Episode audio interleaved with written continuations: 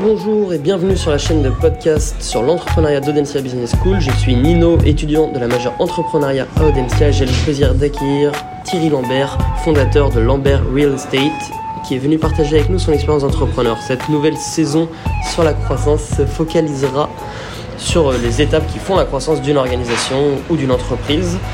Donc, euh, monsieur Lambert, euh, on va se tutoyer. Pourrais-tu brièvement euh, nous présenter euh, ton entreprise, c'est-à-dire nous parler un petit peu de ton parcours, de ce qui l'a déclenché, de, quelle opportunité t'a permis de te lancer là-dedans, de tes premiers développements, voilà. Succinctement, si tu peux te présenter toi et ton entreprise. Bonjour, déjà merci de, de m'interviewer. Euh, sur le moment, je me suis dit euh, c'est bizarre.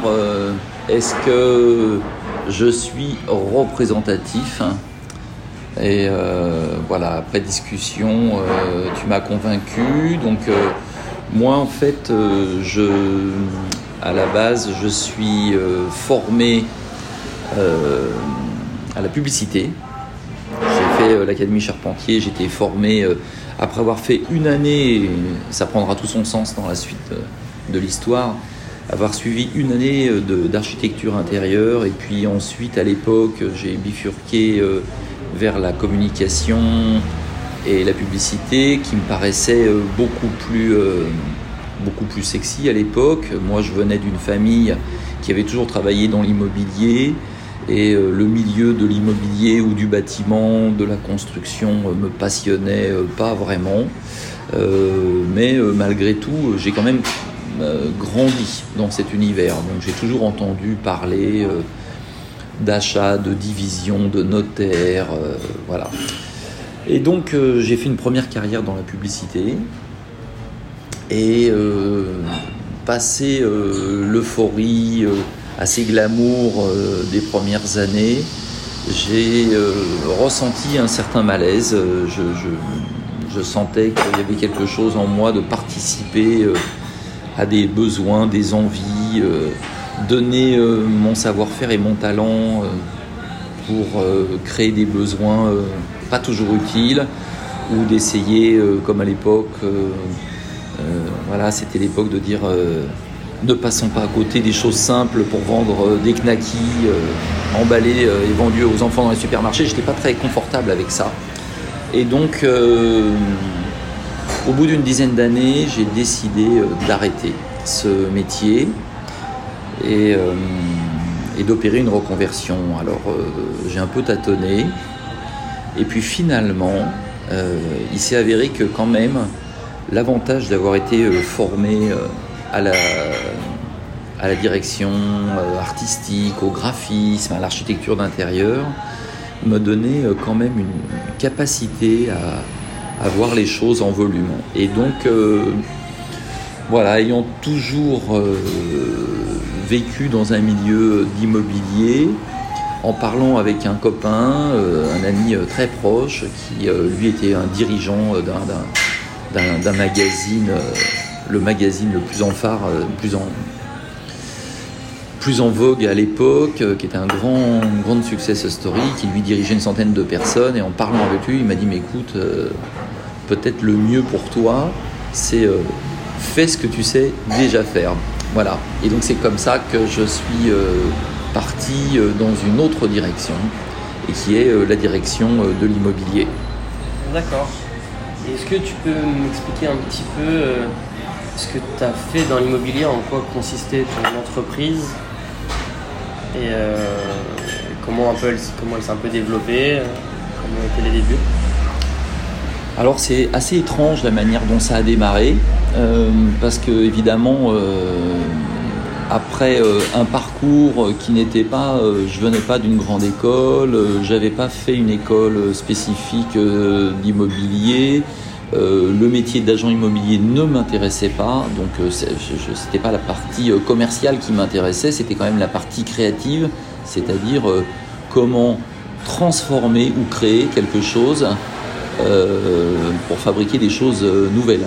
Donc j'étais beaucoup plus intéressé par euh, cet aspect qui, était respectueux finalement de, ce talent que j'avais et qui était, très, saillant chez moi et auquel j'avais pas l'intention de renoncer. Donc, je me dit comment je peux faire de l'immobilier de façon créative? Et donc en fait, j'ai rencontré bah, justement deux agents immobiliers qui voulaient faire du marchand de biens et qui avaient consulté deux, deux architectes. Et c'était un local industriel euh, du type euh, vraiment euh, le, le, le, bâtiment très haut avec une, énorme porte centrale qui devait faire 3 mètres de haut et il voulait transformer ça en loft branché dans le 10e arrondissement. Et je me souviens dans la nuit, j'ai téléchargé une application gratuite sur mon Mac euh, qui était un petit logiciel de 3D qui s'appelait euh, SketchUp, je crois. Euh, et en 48 heures, alors qu'ils avaient déjà reçu les deux autres projets, en 48 heures, je leur ai fourni un projet et qui les a complètement séduits. C'est-à-dire qu'en fait, les deux protagonistes qui avaient réfléchi sur le projet euh, ne remettaient pas en question l'idée qu'on rentre par cette, euh, entrée centrale. Or, pour créer un deuxième niveau, l'idée c'était sortir du carré des certitudes et c'était euh, de déplacer l'entrée sur un côté. Et à partir du moment où on déplaçait cette, cette entrée, bah, tout, le, tout le projet tombait sous le sens et ça, a mis tout le monde d'accord immédiatement. Et donc j'étais vraiment challenger et je suis arrivé avec ça m'a quand même obligé bah, à, apprendre à utiliser un logiciel 3D euh, et à bosser, euh, euh, presque faire une charrette pendant presque 48 heures pour sortir un projet. Et, effectivement, ça a mis tout le monde d'accord et ça a démarré comme ça. Ce que j'ai fait, c'est que c'était quand même très très empirique. je leur ai proposé donc de suivre, de suivre tout le chantier. Et donc euh, mon premier euh, travail, c'était pas encore une entreprise, j'ai été euh, rémunéré en honoraire comme un, comme un de leurs fournisseurs, quoi, comme, un, comme pour du conseil finalement.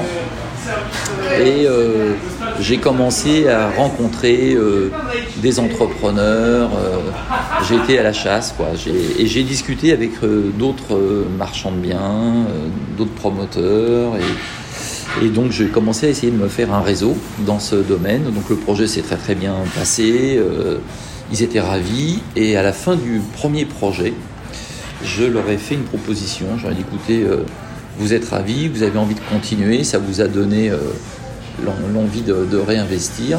Je vous propose une chose, c'est que le prochain projet, vous êtes deux. ben, comme c'était quand même eux, ils avaient trouvé le produit à l'achat euh, il cherchait euh, donc ben, d'autres produits. Je lui ai dit écoutez, moi je vous trouve le prochain produit, je le développe et, euh, vous chargez de la, commercialisation, mais je suis associé. Et on fait, je suis le troisième, je, deviens le troisième associé et, et, voilà. Et ils ont accepté ma condition et ça a été mon, premier pied dans, euh, dans une entreprise de marchand de biens pour faire de la promotion. Ok.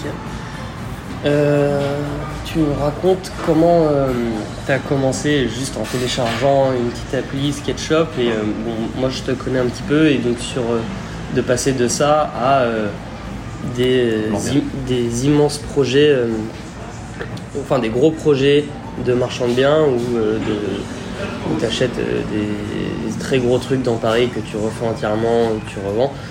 Comment euh, a évolué ton organisation de, travail, de ton entreprise, de votre boîte? Comment euh, tout ça a évolué pour passer de je, commence à faire des plans sur une petite application à l'arrache, un peu comme ça, à je, suis à la tête d'une boîte qui en fait fait des énormes projets de marchands, des projets euh, qui durent plusieurs années, qui sont aussi gros alors en fait, euh, le nerf de la guerre, c'est la trésorerie. Hein. Euh, c'est quand même le nerf de la guerre de ce métier.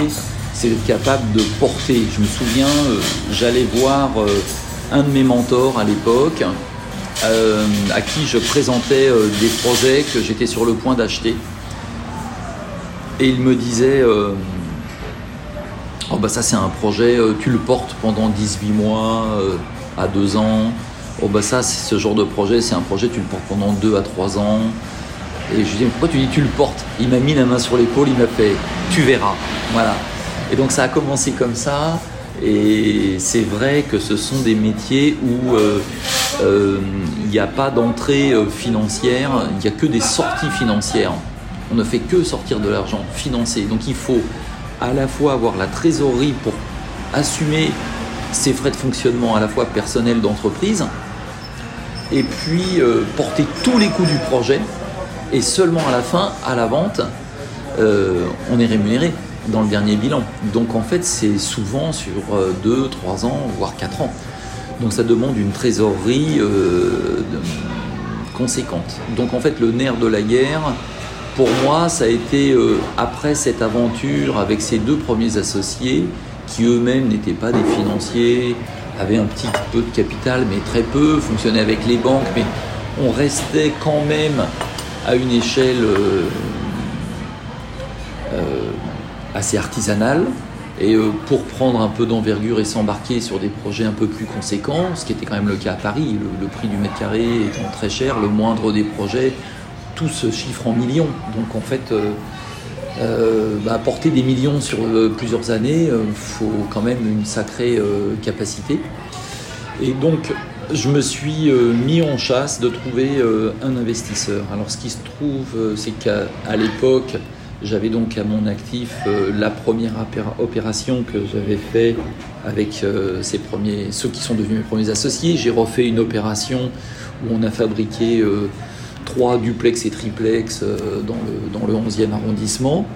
Et puis ensuite un autre projet assez ambitieux aussi où il y a eu de l'eau. voilà, et comme tous ces projets avaient permis de sortir des produits euh, de, haute qualité, euh, des, produits qui étaient vraiment très beaux et avec une, bon, une rentabilité euh, exceptionnelle. Hein. Donc du coup, ben, du coup finalement, j'ai réussi à monter des dossiers et convaincre. on m'a mis en relation avec des, des, financiers et puis il y en a vraiment un avec qui ça a très très bien marché. Euh, et, là, donc ça a été vraiment un nouveau départ. Ok. Ok, ok. donc, euh, d'accord, est-ce que. Donc, ouais, tu m'as déjà dit un petit peu les personnes qui étaient à l'origine du projet, euh, tes mentors, fondateurs, tout ça. est-ce que tu peux me raconter un petit peu comment ton équipe a évolué un peu au fil des années? Tu me racontais euh, ces deux associés au début. Euh, ensuite, ce mentor. Est-ce que tu as recruté des gens? Est-ce qu'il y a des gens qui travaillaient avec toi? Comment toute cette équipe a un peu évolué de, base?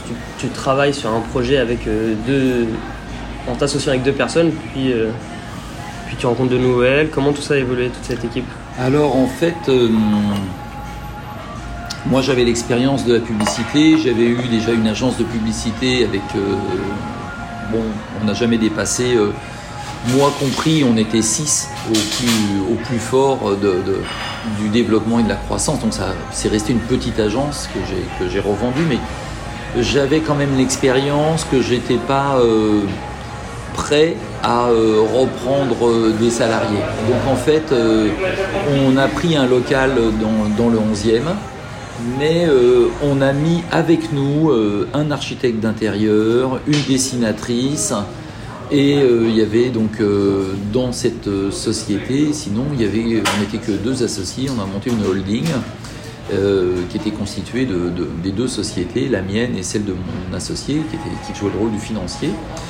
Et donc en fait, bah, on a travaillé avec des bureaux d'architectes, un architecte d'intérieur, une dessinatrice, en fait, c'est une constitution euh, d'équipe avec euh, voilà, géomètre, architecte, architecte d'intérieur, dessinateur, mais tout le monde était freelance. C'est-à-dire que euh, y a quelque chose dans notre organisation qui restait sur un modèle de, travailler avec, d'acheter des talents, avoir vraiment des collaborateurs privilégiés hein, qui travaillent pour ainsi dire que pour nous. Hein. C'était le cas en tout cas des deux personnes qui étaient dans nos, bureaux, mais, mais qui n'étaient pas des salariés. Donc en fait, on est, passé on, est resté dans une structure qui fonctionnait quand même sur euh, des talents euh, indépendants et qui étaient à la fois nos partenaires, mais euh, qui avaient la possibilité de pouvoir travailler aussi pour, pour d'autres personnes. Le challenge, c'était si on voulait les mobiliser, il fallait qu'on ait du travail pour, pour eux. Mais ça avait la flexibilité de, nous dire, bah, quand on est en commercialisation et que euh, le temps qu'on retrouve notre opération, s'il y a euh, un creux, une crise, de ne pas se retrouver avec euh, la difficulté de gérer des licenciements, des équipes, une, masse salariale et tout ça. Voilà. Est-ce que tu pourrais un peu me développer la, la portée de ton entreprise entre ce que c'était au démarrage, donc de, de, un peu les, les premières opérations que tu as travaillées, et euh, quelle portée elle a eu euh, au final. C'est-à-dire, par exemple, je sais que tu as développé ensuite ton activité à Barcelone, que tu as quitté Paris. Ouais, juste me remettre un peu les étapes, les différentes portées que tu as eues entre les, les, premières petites trucs et comment euh, tu as trouvé développer ton activité à Barcelone? Alors, ce qui s'est passé, c'est que on a vraiment fait plusieurs projets euh, sur Paris avec mon, associé. Et en fait, euh, on a décidé de partir à Barcelone parce qu'en fait, euh, à Barcelone, ils ont connu une crise, avant la crise financière de 2008, eux, ils ont connu une bulle immobilière qui a explosé. Et c'était une bulle immobilière qui avait entraîné à la fois le système politique et bancaire dans cette spéculation euh, qui fait que bah, ça a tenu jusqu'au moment où euh, tout, a vacillé et ils se sont retrouvés avec un système bancaire euh, qui ne faisait plus de financiation immobilière. Autant vous dire que le marché immobilier en Espagne s'est effondré en 2008 et cet effondrement a duré pendant six ans jusqu'en 2014. En 2014, moi, je me souviens la première fois que j'ai été à Barcelone, tout Barcelone était à vendre. Vous leviez la tête, dans tous les immeubles, il y avait euh, une ou deux pancartes à vendre. Et donc, euh, bah, comme le travail euh, d'un banquier, c'est de prêter de l'argent, hein, c'est quand même sa fonction, ils ont payé un peu, ils ont été mis à l'amende, mais au bout d'un moment, bon, malgré tout, ils ont commencé à réouvrir le robinet du financement. Donc ce qu'il faut bien comprendre, c'est que l'effondrement des prix de l'immobilier était euh, mécaniquement dû à l'absence de financement. Que si les gens ne peuvent plus emprunter, ben, ils ne peuvent plus acheter. Si on ne peut plus acheter, les prix s'effondrent. Donc c'était pas que l'immobilier euh, espagnol était euh, moins bon qu'ailleurs, c'est qu'il n'y avait plus de possibilité de le financer. Donc d'où cet effondrement du marché.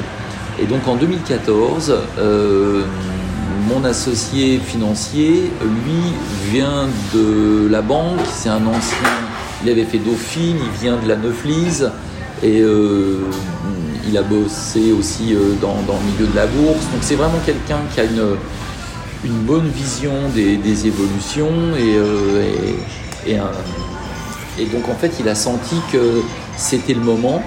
on était sur un point bas du marché et que c'était le moment du rebond. Et donc en fait en 2014, on a décidé euh, de partir investir à, Barcelone. Et effectivement, euh, on s'est retrouvé avec des achats d'immeubles et des biens qui ont pris, euh, de toute façon sans rien faire, le marché prenait pendant deux ans, il prenait 30% par an. Donc il n'y avait pas, il avait pas de, beaucoup de mérite. Le mérite finalement était plus euh, d'avoir senti que c'était euh, le moment du point d'inflexion entre le point bas et le point de rebond. Et, euh, ça n'a pas loupé. Hein. C'est-à-dire qu'à partir du moment où ils ont réouvert le robinet du financement, les prix ont, repris les couleurs, ils ont repris 30% par an et en, en 3 ans, ils avaient retrouvé à peu près les tarifs d'avant la crise. Donc il y a eu 3 ans vraiment d'une embellie et sur lesquels on a pu vraiment sortir des produits magnifiques et faire ce travail dans des conditions avec un marché qui va bien, un marché en pleine forme, en plein développement. Donc ça a vraiment donné une belle, de belles perspectives. Mais rien ne dure hein. et, et, la crise catalane est arrivée là-dessus. Ok. Euh, merci beaucoup, ok. Du coup, est-ce que pour conclure, euh, tu pourrais, euh, si jamais tu as un conseil à donner à des jeunes entrepreneurs qui veulent se lancer, quel conseil tu donnerais Alors, je sais pas. Après ton expérience. Je sais pas si. si je, je, peux donner que mon expérience, et mon expérience, c'est quand même celle des rebonds. plus que de la construction je peux ne parler que de ce que je connais. Et euh, finalement, euh, l'expérience la plus, la plus forte dans ma carrière, c'est donc la, dernière étape, par exemple en Espagne, il y a eu la crise catalane, on avait soit la solution de partir, soit de se réinventer. Et en fait, euh, bah, on s'est dit, l'Espagne, Barcelone, le tourisme, c'est de toute éternité.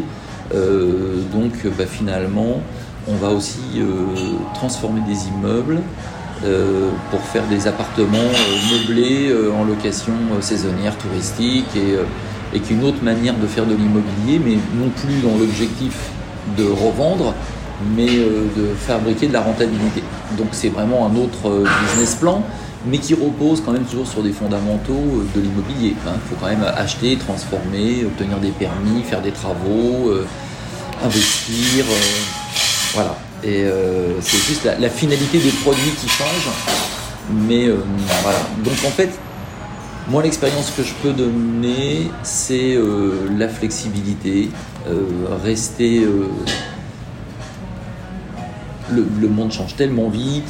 Les, voilà. Donc je, je, pense que les choses s'accélèrent, les transformations qui ont lieu Bon, il y a quelque chose qu'on peut quand même retrouver dans des modèles, on parle d'ubérisation, mais finalement le système d'Uber, c'est quand même un système où euh, les chauffeurs, alors je ne dis pas que c'est bien ou que c'est mal, mais c'est vrai que j'ai jamais eu euh, ces dernières années à travailler avec euh, des masses salariales et ça n'a pas été mon modèle. Donc je ne peux pas vous donner de conseils sur quel type d'entreprise monter et quel type de développement je peux vous juste euh, vous donner euh, mon expérience sur le fait que ce qui m'a tout le temps permis d'évoluer, c'est euh, de, savoir me réinventer et de m'adapter aux évolutions, à une crise politique, une crise financière, me déplacer géographiquement. Donc il y a forcément un prix à payer le prix à payer, euh, c'est euh, l'adaptabilité, flexibilité, voilà, ouverture d'esprit euh, et rebond. Voilà, de pas rester rigide sur des positions en croyant que on sait que c'est comme ça et s'insurger parce que les choses sont autrement. Donc vraiment être dans un processus d'acceptation de, la réalité et d'essayer d'être toujours dans cette, cette, cette, adaptation au réel pour arriver à, Ok. être dans le sens du, courant, quoi. Super. Et eh ben, un grand merci Thierry pour avoir répondu à nos questions. Et donc, euh, vous pourrez retrouver l'ensemble de nos podcasts sur podcast-entrepreneuriat.audencia.com. Merci beaucoup. Merci Nino. À bientôt. Merci.